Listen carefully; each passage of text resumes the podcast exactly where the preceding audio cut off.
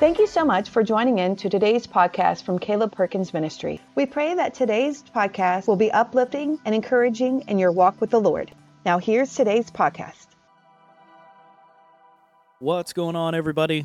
So happy to be back in the studio again today I'm coming in hot. with Trenton. Meow, meow, He's coming in hot. blah blah blah blah blah. You should have like some intro music, you know? I really should. have like some pyrotechnics in the background, like Ooh, or on. pirate uh, techniques. Yar, yar. Walk the planky. That's almost King James right there. Anyways, go King James version on him, Trenton. Dun dun dun. Thou'th. Thou art theist thine in thine place. Here we go. All right. Well, today uh, we would like to break down uh, Psalms 27. And uh, first thing to note whenever you're going through uh, the Bible, knowing the books of the Bible is important, but also knowing the genre, right? The type of scripture it is that you're reading.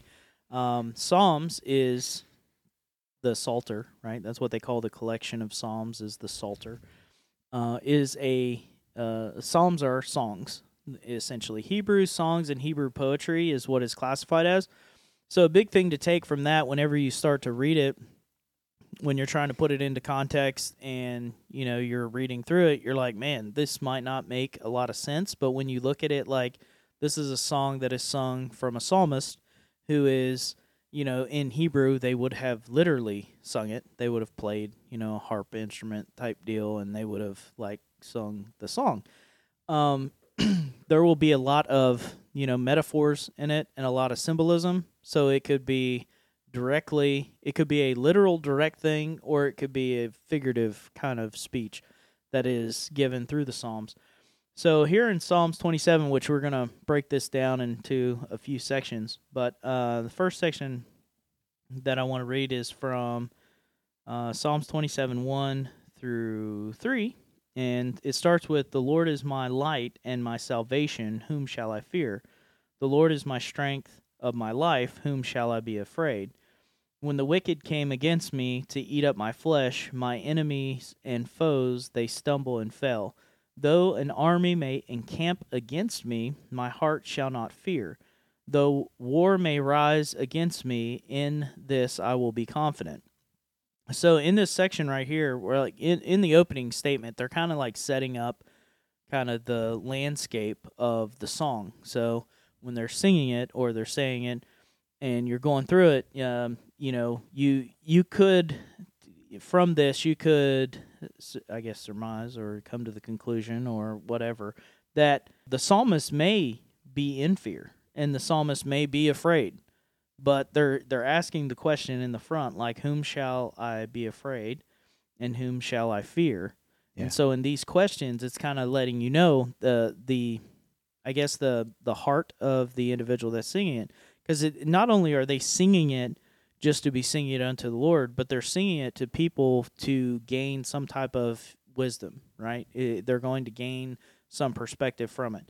And they might say, well, yeah, I'm frightened in this situation and I am afraid, but then who should I be afraid of? Why? Because God is with me. Yeah. You know, and I think uh, when we were looking this up, Psalms 27, most scholars believe that this, that David wrote this while he was uh, being hunted down by Saul. So during that portion, it's like, well, he talks about in verse 3 that an army may encamp against him.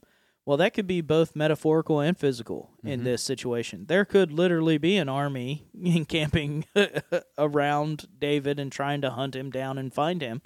Um, but it could also be that the universal enemy, right, that's coming against him, the warring against him.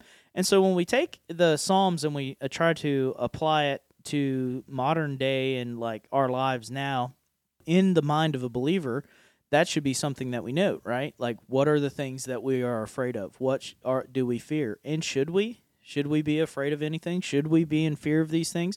Because even though there may be adversaries, there may be oppositions and difficulties, we have the comfort knowing that one, we are eternally secure with Christ, that we have the Holy Spirit dwelling inside of us, and that the Holy Spirit's going to continue to lead, guide, and direct us even in the midst of it.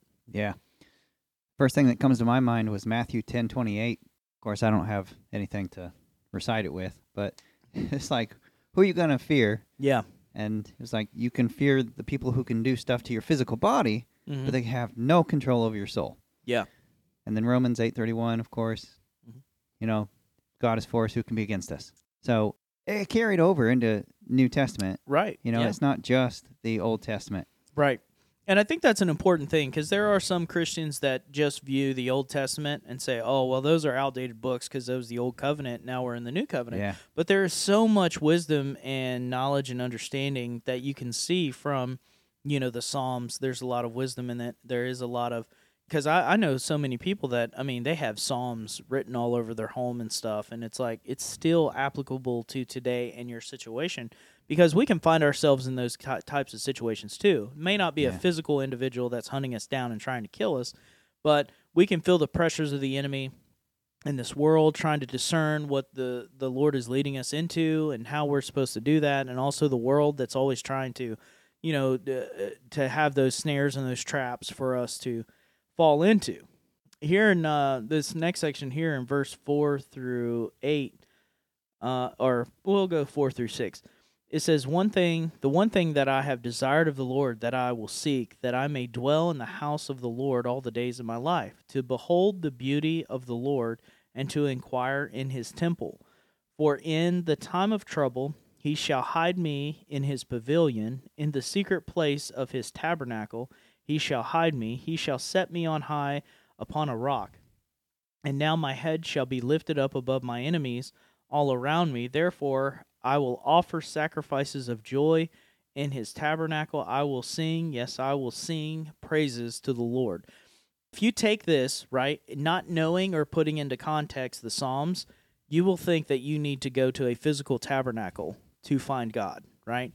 But he's using this metaphorically as saying he's going to that secret place to find God and to commune with him Yeah. right? And and the, the beauty of this is that if you think about David in his life, oftentimes he would sing and he would play the harp and he made the song he made some psalms in when he was a shepherd boy, you know?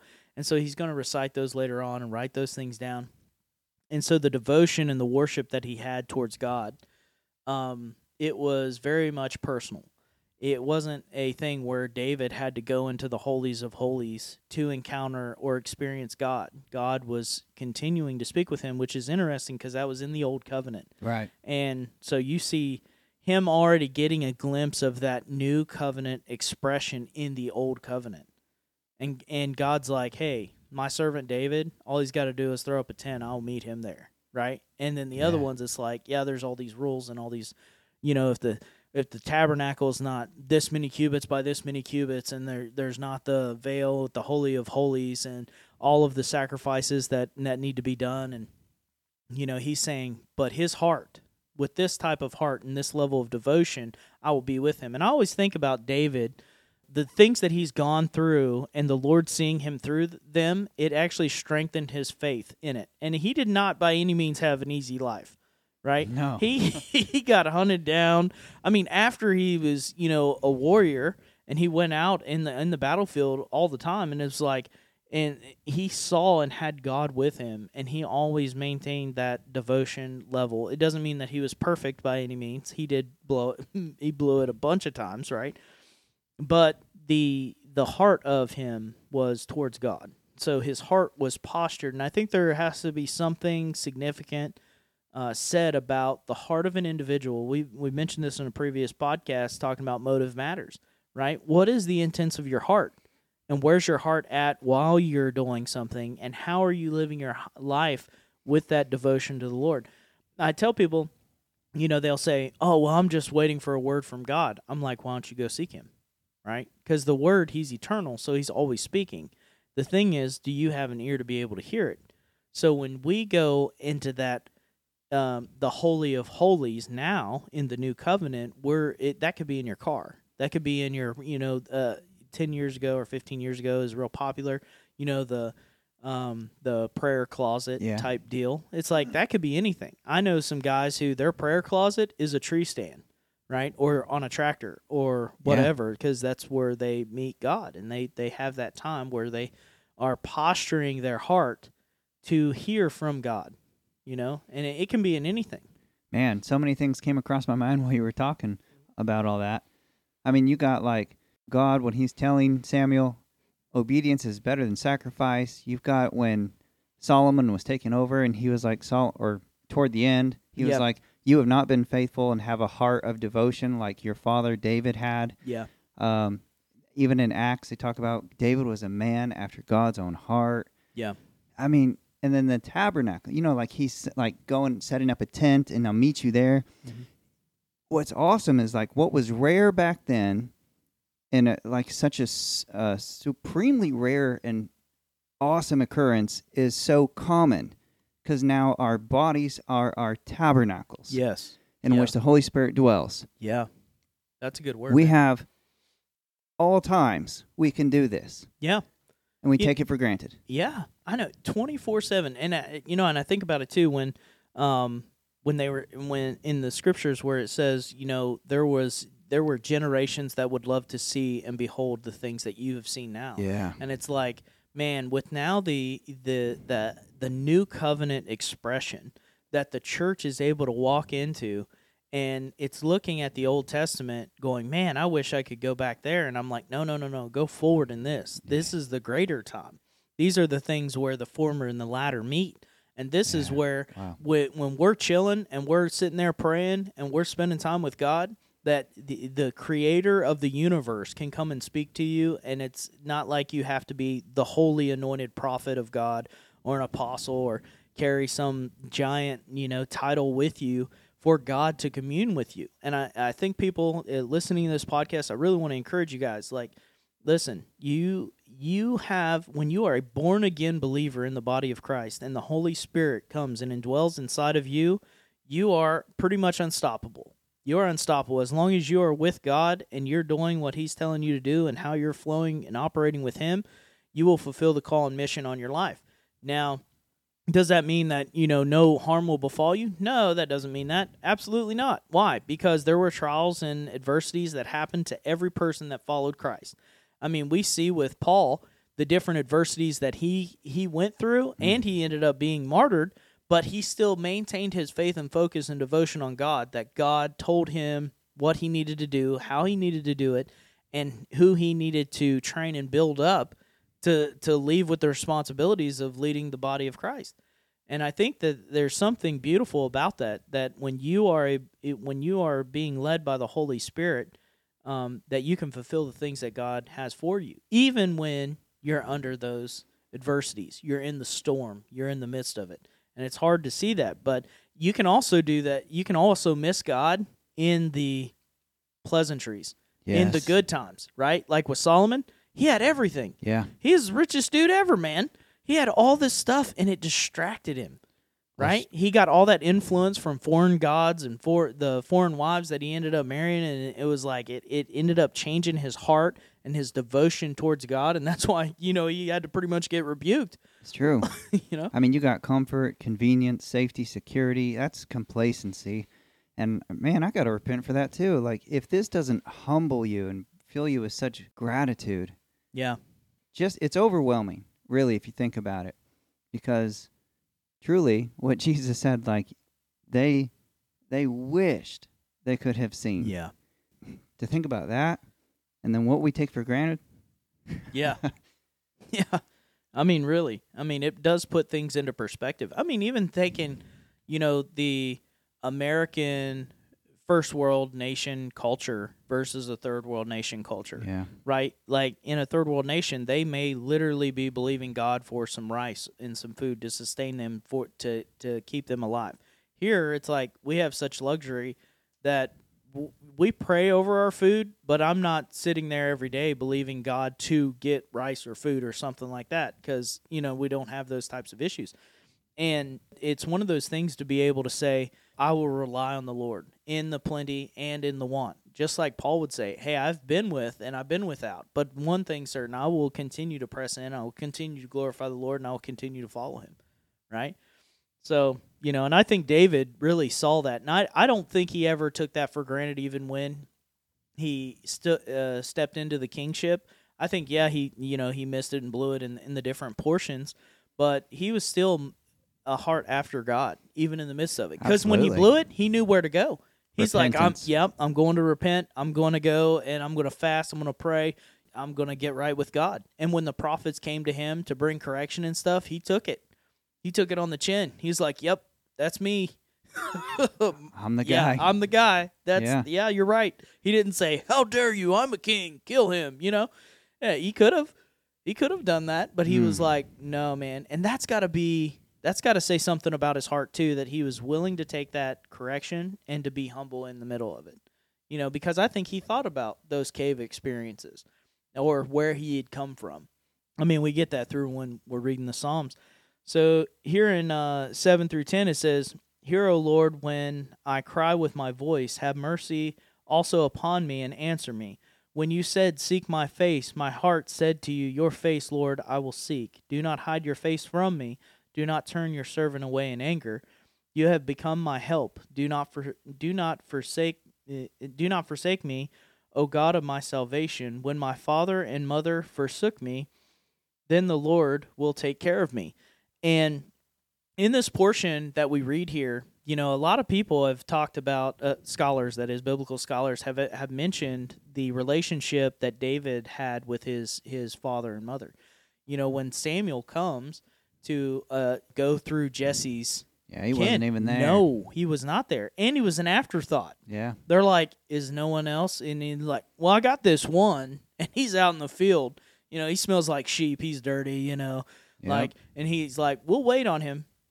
We'll wait." Even at the battle with Goliath, his brothers were like, "What do you do? We know what you're after." Right. You know, blah blah blah. and how much of that actually stemmed from the treatment that his mother and father treated to him that was passed down to his brothers, Yeah. right? Because they they had a perspective of him as well. So they were not, you know, team David. They were they were anti-David. that shows you that he's saying even if the closest people to him that should love him have forsook him, that he will still maintain that devotion with God and seek his face, which that's huge, you yeah, know? man. You've always got a Father in heaven, Yeah. and it's you know I want to encourage those people too. Like they got a lot. There's a lot of people who are blood family, but they're not family. Yeah. And I mean, Jesus even talks about that when they come into like your brother and your mother outside, and he's like, "Who is my brother and my mother and my sister?" Right. They're the ones who do the will of the Father. Yep. So we've always got a family, Mhm. Yeah. but sometimes we're just not linking up with them. And sometimes we're so distracted by blood that we miss the kingdom. Yes. You know what I mean? And I think that that's important. Not saying, hey, you know, if you've got blood out there, you should just, you know, cut them off or whatever. I'm not saying that at all. You need to be led by the Spirit because there are relationships in your life that are toxic, and the Holy Spirit's been trying to tell you to, hey, distance yourself. That doesn't mean you just straight cut them out, but you're not giving them your heart.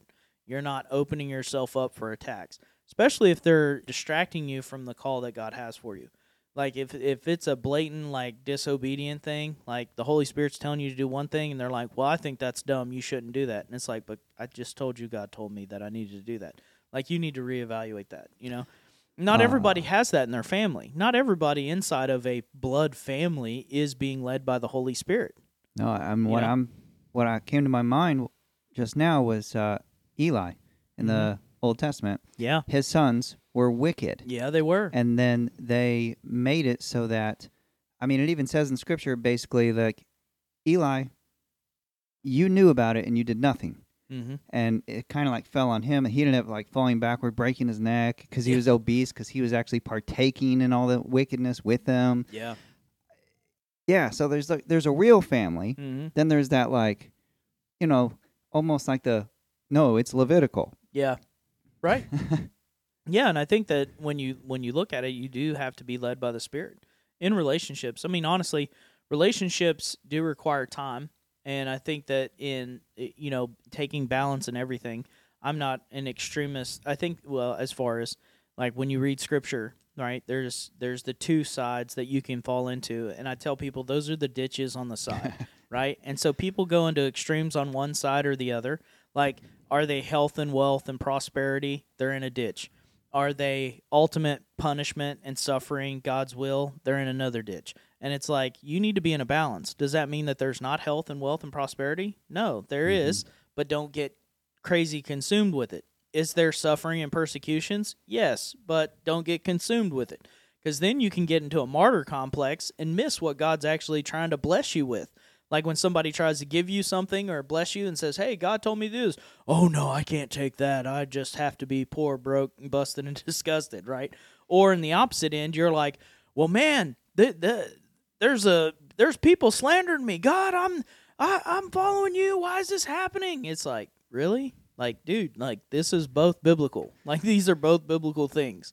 And knowing the time and the season and the situation is going to help you to be able to handle it, right? Because not everything that comes to you Yeah. it, that it that looks negative is going to be negative, right? You like for instance when I got blown up, people could look at that and say, "Man, that was trauma. Like God's will couldn't have been in that." And I'm like, "Have you seen the fruit off of my testimony that I've been able to lead people to Christ through that testimony and the the doors that the Lord has used that?" I'm like, "Man, you know, that's like telling David, "Well, I don't know why Saul went and persecuted you and hunted you down." I'm sure it made him a better king because he's like, "I'm not going to repeat these traits that I saw from this." Yeah. You know, and it stuck. It stuck with him. And so here in, uh, I'm going to read 11 through 14. It says, "Teach me your way, O Lord, and lead me in a smooth path because of my enemies." Do not deliver me to the will of my adversaries, for false witnesses have risen against me, and such as breathe out violence. I would have lost heart unless I had believed that I would see the goodness of the Lord in the land of the living. Wait on the Lord, be of good cheer, uh, of good courage, and he shall strengthen your heart. Wait, I say, on the Lord. So here in the in verse 11, he's reiterating that that cry out to God of him teaching him and guiding him and directing him. And this is so fascinating because this is in an old covenant, right? In the new covenant, we take that for granted. It's like, oh, well, Romans eight fourteen, those that are led by the Spirit of God, these are the sons and daughters of God. In the old covenant, that was very rare, right? So he's telling he's he's crying out to God, saying, Hey, teach me, Lord, because show me that smooth path that I need to take. Why? Because my enemies are setting up traps against me and they're trying to take me out. So I literally need to know where to move, how to move, and I need to move with smoothness and precision, Yeah. you know? And that should still be our cry today. I mean, we can still take that today and be like, oh, okay, yep, Lord, give me eyes to see and ears to hear. Like I need to know it, right? Because not everything that's open are you supposed to walk through. And not everything that's shut do you need to not kick down or knock on, right? Talking about open doors and open things like that. It was an old thing back in the day. People would say, well, if the door's open, that's God opening doors. Just walk through it. I'm like, that's not right. Why? that's a that's a ditch. Why? Because you know what door's always open? The one to sin. There's always opportunities for sin. Always. Yeah, it's open. It's a highway, man, and it's always there, ready for you to partake in. Man, the devil goes before you. He's like, Yeah. this one, this one, this Oh, one. I got one. all these doors. Look at these ones. Which one do you want? Which one Yep. you got? and but then in Matthew chapter seven, he says, "Ask, seek, and knock." Why are you knocking? Because the door's shut. But if you would take the effort, mm-hmm. you will gain entrance and access. And I tell people, just because the door is shut doesn't mean that that's not something you need to kick down or, or knock on. So pray and seek the Holy Spirit. Yeah. right? Because not everything's going to be, you know, rainbows and daisies. So he, he talks about um, delivering him from his adversaries because false witnesses have risen up against him and they breathed out such things such as violence towards him. And he would have lost heart unless he had believed in the goodness of the Lord in the land of the living. And I, I believe this is in this portion of this psalm, David is is focusing the attention on yes, there are negative things, but if you consume yourself by the negative things and not see the goodness of God in the midst of it and you miss that, you know, you're going to you're going to miss the whole assignment. I'm thinking of Peter walking out of the boat, right? Yeah, there's a storm. Yeah, there's waves. But as long as he had the command from Jesus to go, he was walking on the water. But it's when he took his eyes off of Christ that he started to sink because then he focused on the waves. Don't focus on the waves. Don't focus on the storm. Don't focus on that. That doesn't mean you're in denial. Doesn't mean you're saying the storm ain't there, the waves ain't there, I ain't walking on water. You know, it it's saying that your focus is more on the Lord. That's It- Yeah. interesting that you said that because when you said that, I was thinking about two things, and the, it was the same thing, pretty much, just different places. It was in First Peter three and chapter three and chapter four. It was actually Peter that was saying, like, you're going to go through these persecutions, trials, and sufferings, and you just need to have faith through them. Yeah. Um, but also, I'm thinking about you know that storm and stuff. You go back to David in the Psalms; he's literally singing praises in the storm. Yeah. He's in the he's in the heat of it. You know, and his very life and the men and the life of his men depend on him being able to hear from God. And eh, so this is why he's crying out and he's saying, "Hey, we're going to stay devoted and we're going to keep our our focus on the goodness of the Lord in the land of the living." And that last portion in 14 it says, "Wait on the Lord and be of good courage."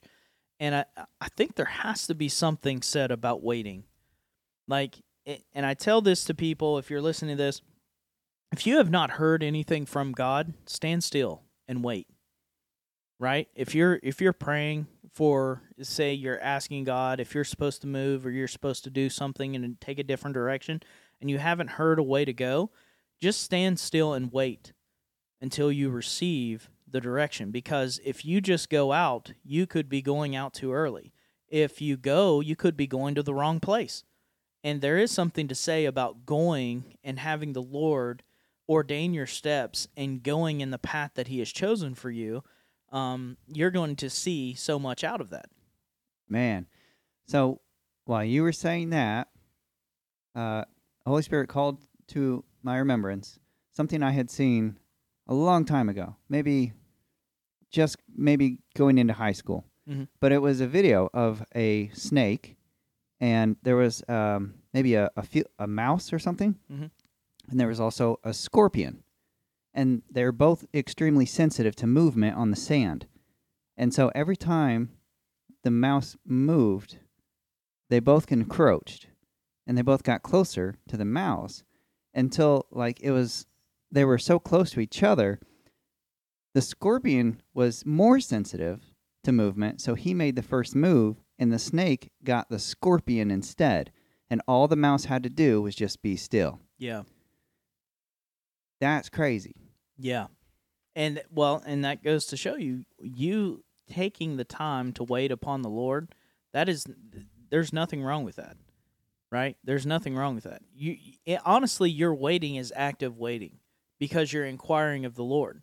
Going Yeah. back to my first statement, hey, if you're if you're waiting for that word from God, go get it. Well, what does that mean? That means you're still waiting on God, but you're go- you're actively pursuing. Doesn't mean you're going out ahead of him doing actions you're waiting to hear from God and you're re- inquiring of the Lord on what to do next. Yeah. See, I do this a lot, um, especially like for ministry when uh, different churches or organizations say they want to do like a revival service or they want to do meetings or whatever. I will tell them, "Hey, man, I'm going to pray and inquire of the Lord." Why? Because I'm I'm not supposed to go to everything. Yeah. So just because there's an opportunity to go to something doesn't mean that I'm supposed to do it and that it's going to be a good fit. Because I've been to places I shouldn't have been, and I knew it. And afterwards, I was like, "Oh man, that was a bust." I mean, there was still it was still good uh, fruit from it, if you want to say that. But I knew that it it was like God used the opportunity to show me, "Hey, you weren't supposed to be there," but I still worked in the midst of you not supposed to be there, just because of the goodness of the Lord, right? But then it, got me into a, a place, especially at, older in ministry now. You know, I wouldn't say older in ministry, more mature, I guess. In ministry, I'm like, hey, I will pray about that and see if that's something that I'm supposed to do. And when I when I find out the answer, then I'll go because then when I know that the Lord wants me to go, I know it's it is going to be significant on why I need to be there. Yeah. You know what I mean? Oh, Even I- if it if I it doesn't show. know what you mean. I, Yeah. I've been there too many times. yeah. Just because you can go doesn't mean you should go. right. I think Wait upon the Lord. I think when I first Wait met you, you were talking about that the difference between good opportunity and a God opportunity. But man, David even shows us that an example when he was in that cave of Adullam, hmm when he just had to bunker down and wait, and then eventually a prophet came and told him it's time to leave. Yeah. and then he left. hmm Yeah, it's hard. The- Waiting is is, I think that's a song. Waiting is the hardest part or something. but If not, it should be right. Yeah, but it's true, right? Because uh, I think people, especially nowadays, we have that microwave mentality. We want things instant. We want things as fast as they can come. And it's and we have to take that realization and realize that God is eternal and he's not in a hurry.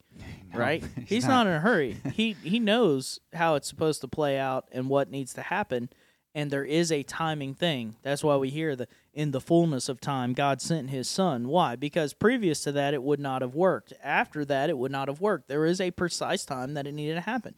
There's a precise time that we were born on this earth. There's a precise time that somebody's listening to this podcast. I mean, they might hear this podcast from a year or two from now and But then they their time. and their it's their time that they needed to hear it. Yeah. I think one of the first preachers I ever heard when I became a Christian, he told me, "Oh, don't worry. God is never early, but he's never late." And I was like, "That's not Yeah, I don't understand like, what you're saying." That makes me worry. Built. You're like, I already have anxiety from this. I need prayer. right? But it's true. It is true, and it, and I think that it, the the sooner that you can you can grasp that concept of God being on time, and even though it's not our time or what we would like it to be time, because it does Yeah. work out for our time. We just don't see it as working out for our time, right? but it but when we posture ourselves in recognizing the goodness of God, like even after I knelt on the on the bomb in Afghanistan, I didn't blame God for that. I didn't say, God, why did you do this? I should never have been hurt and yada yada yada yada. No, I was always I was posturing my heart to saying, Hey, this is not the end. I'm still alive. I'm still going to fulfill what God's called me to do. And I mean, in in that instance, it wasn't like okay, after I knelt on the bomb, okay, now God called me into ministry. No, it was it was several years after that. So I was still maintaining being a special operations sniper and walking out what the Lord had done there because I wasn't finished. There were still divine appointments that and connections that I needed to take the while I was there. And God's like, "Hey, it's all right. There will be a time. This will be a time," and just maintaining it. It, no, having the unknowns can build up stress and anxiety in an individual, but I think as you read the Psalms, it should bring you hope and comfort, knowing, "Hey, wait on the Lord." And in verse 14, he emphasizes that twice. And so when you're reading Hebrew poetry, when they when there's a repetitive word or verse that they are they're trying to highlight that in the end and it, well throughout the psalm, but especially if they put it in the end and it's twice at the end, it's like this is the capstone of this of this song. He's he's saying, "Listen, yes, all those things will happen. Yes, I will maintain my faith in the Lord. Everybody can forsake me. The adversaries can come against me. I need to inquire and seek the face of God. And then what am I going to do? I'm going to wait on the Lord. Yeah. I'm going to seek his face. You might not find it right off the bat, but I will wait on the Lord. And when I see his face and I receive his word and I receive his direction, then I will move. You know? And I think waiting on the Lord and knowing what you need to do gives you another level of confidence, right? And it gives you that courage. And he mentioned that courage. Where was that at? That was in 27. Oh, yeah, it's in 14. He said, Be of good courage. He said, Wait on the Lord, be of good courage, and he shall strengthen your heart. Wait, I say, on the Lord. He's like, Listen, if you want to not have your heart in distress and be in that stress and anxiety and uh, being overwhelmed, wait on the Lord. Knowing that you are seeking his face and you're going to hear from him. And then when you receive those instructions, then you can move out. Then you can execute what he has told you to do. I mean that that takes that takes a huge level of maturity. I've met a lot of missionaries that Yeah. like just talking to them, they're like, "Yeah, I went years before I was supposed to go." And we hmm. hit so many roadblocks and it was like nothing was working. And they realized that they had received the word but they didn't ask God when. And so they went Yeah. as missionaries and they're like, nothing's happening. And they were like, well, maybe we're not even supposed to be missionaries. And then God was like, no, now. And then they went. And then it was like, it all clicked. And they were like, ah, we were way early. They were way early. And looking back on that, you can sit there and see the patterns that, that God does, you know, with his sons and his daughters. It's like, yeah, he can give you a word and it can prepare you for where you need to go. And I, I said this on a previous podcast. I think me and Josh were doing it, but when we were nine and ten, there was an evangelist that came in and said he prayed over us and said, "You have that Joshua and Caleb spirit," and it was like he didn't even know our names, and so it was it was kind of funny because everybody at the church was like, "What?"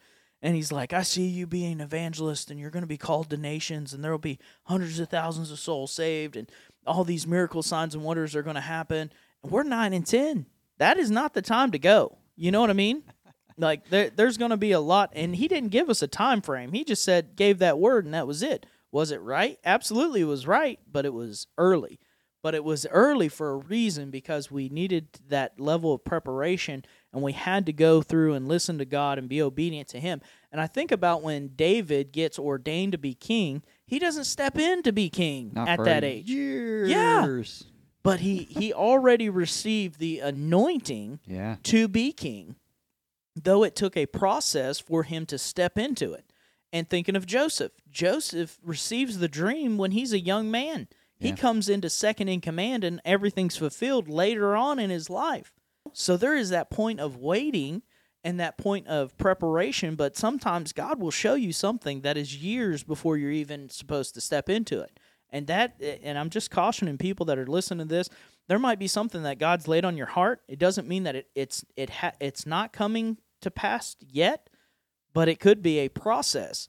And you need to pray and seek God and say, "Okay, Lord, if this isn't going to happen for a few years, how's the best way that I can prepare now? What do I need to do?" And I would just encourage you continue honing in your ears to be able to hear from God.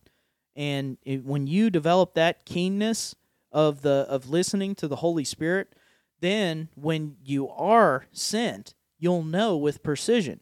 Mm-hmm. It won't be like, "Oh, you need to go to, you know, Africa for this mission trip or whatever." He'll be like, "You need to go to this city right here, this place." And when you go there, then you will see it happen. You I mean, Africa's big, man. Like you need you need a little more direction than just Africa. You know what I mean? Or Nepal or India, Pakistan, wherever. It's like where though? Mm-hmm. Because there are people that are there that you're not supposed to be connected with. There are people there that you that you weren't supposed to go and do ministry with. What? Yeah.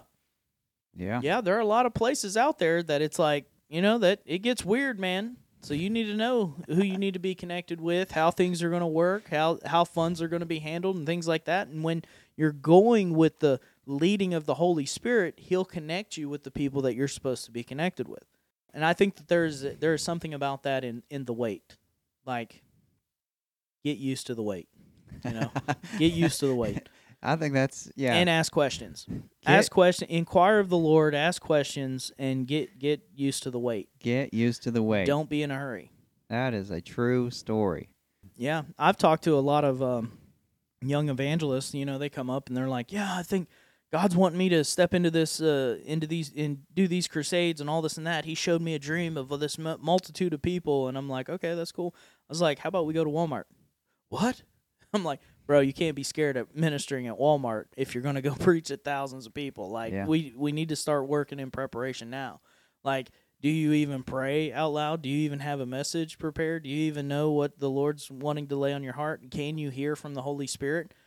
No, I can't do that. I just got a cool dream. Okay, well, He's preparing you. Not saying the dream ain't going to come to pass, but we don't know when in time that's going to happen. Yeah. Be like, that could be 30 years from now, man. Be like, we've got a lot of divine appointments and a lot of hearing from the Lord and a lot of devotion and um, relationship building with God till then. Yes. And that's just as important as doing the big crusade or whatever, you know? It's the process. It's the process of maturing and growing in God. I got to tell you, God loves the process. Yeah. The humans don't, but but God Yeah. does for sure. You speaking from personal Oh, yeah, experience oh, there, yeah. Trent? He's like, yeah, yeah. I- Forty-one years Yep, of it. uh, I, I lump myself in with the humans. oh my gosh, I can't even count how many times I've jumped ahead. Too many times. But that, see, that's just the goodness of God. Yeah, I mean, He knows, right. and and He used every single event I've ever messed up, and He was like, "I know you're gonna mess this up, and I still got something there for you to learn." right. Yeah, and I, I think that that's that's key, right? Waiting on the Lord, hearing from Him, learning, even in the in the mistakes. Like, yep, I blew that one, God. He's like, Did you learn something? This is what I'm trying to show you. Okay, yep, uh, yep, blew that one big time. I'm de- I'm definitely learned from my lesson on that. And I think you should do that as as, as growing and maturing in Christ. It doesn't mean you're going to be perfect. And so this is a relationship. I've been married to my wife for 21 years. I can't say oh every every conversation we've ever had I've never misunderstood her. No, I've misunderstood her a bunch, but I in that relationship I didn't stop listening to her. Right. Right. I I inquired and I'm like, oh, you meant that? Uh, I totally did not hear that.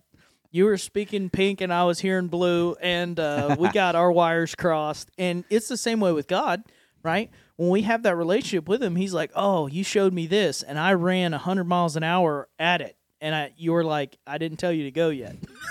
You're like, oh, Yeah, tweet offsides. oh, five yard penalty.